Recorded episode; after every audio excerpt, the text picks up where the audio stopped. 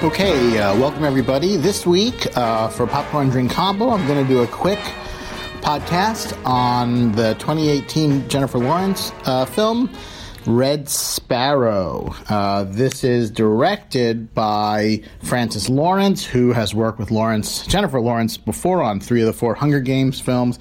Also, is no stranger to uh, action adventure movies. Um, and uh, Peter will not be joining us this week. Peter is off in LA pitching his latest ideas to Lucas and Spielberg, so we'll be eager to see what he says when he gets back.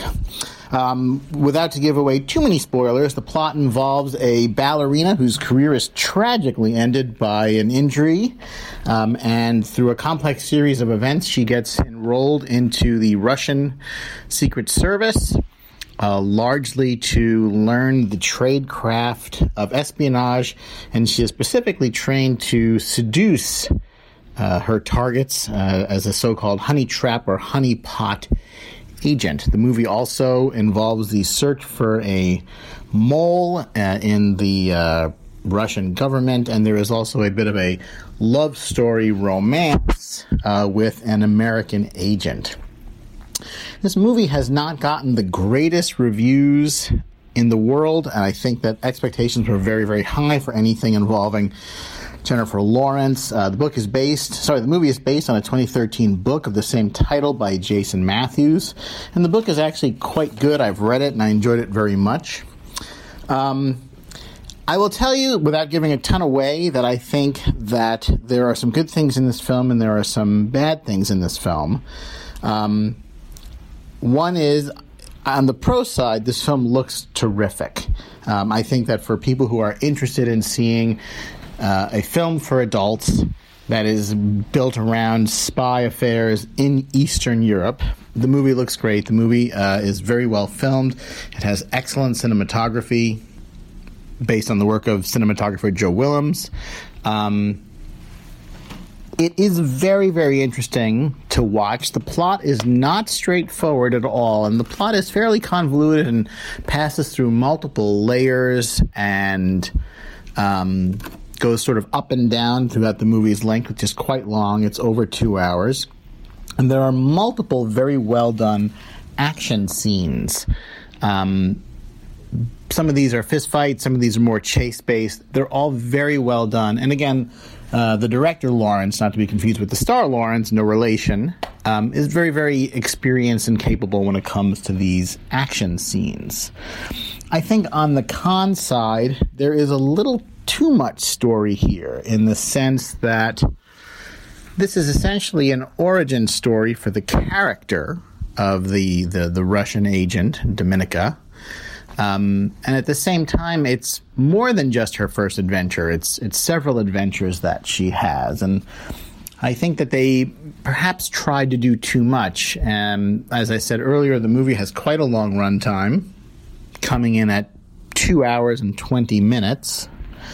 And I think that they could have honestly done half as much and perhaps had more impact if they had just shown her background as a ballerina, her injury, her experience in the training school, and then perhaps her first mission, it would have been enough to set up the character and it would have left a lot of material, for example, from the, the novel, which is the first in a series, to use in additional films if this took off. Um, the way that the movie is structured and the way that the movie runs is it's her her injury, her ballerina time, it's her training school, and then her first adventure and her second adventure and subsequent other adventures, all of which are tied around this hunt for this mole within the Russian Secret Service. Again, um, as you've heard me say in this podcast more than a couple times, I do believe that less is more. I think they probably could have gotten away with a smaller story and left themselves more room down the road. There's at least enough material in the novel for two films, possibly even more. And interestingly, the director, having split up some of the Hunger Games films, is no stranger to breaking up the material across more than one movie. Um, there's unfortunately, I think one of the few uh, cinematography or filming mistakes. There's quite a lot of shots of Jennifer Lawrence uh, walking down Eastern European streets, and and it almost became a motif. There's sort of shot after shot after shot after shot that they use as an establishing vehicle of her walking down a street usually from the left side of the frame to the right side of the frame. And I kind of felt like the fifth or the sixth time I saw it, um, it was a little too much.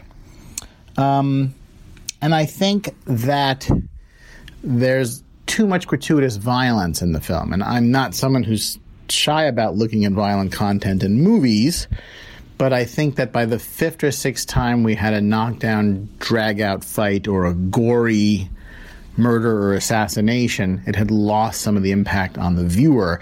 And I think that at times, sometimes it might have been better if the camera had panned away demurely, shall we say, as opposed to zooming in for the gory violence. Again, as the movie wore on, I felt like, oh yeah, another scene of a guy getting beaten up or tortured or having his uh, skin torn off or whatever, as happens in the course of this movie.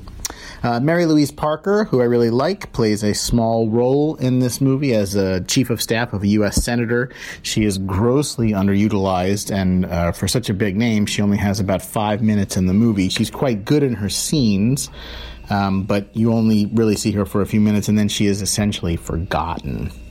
Interesting in the book, uh, the main character has synesthesia. She is able to perceive colors uh, all around her that no one else can see. It's a major feature in the book of the character that's not at all in the movie. And interestingly, the book features uh, a lot of recipes. It's a little bit unusual for a spy novel, but every chapter involves somebody eating something. At the end of the chapter, the author provides a detailed recipe uh, for what has been described earlier in the chapter. Obviously, there's no recipe supplied in the film, but the film also makes no special attention to food.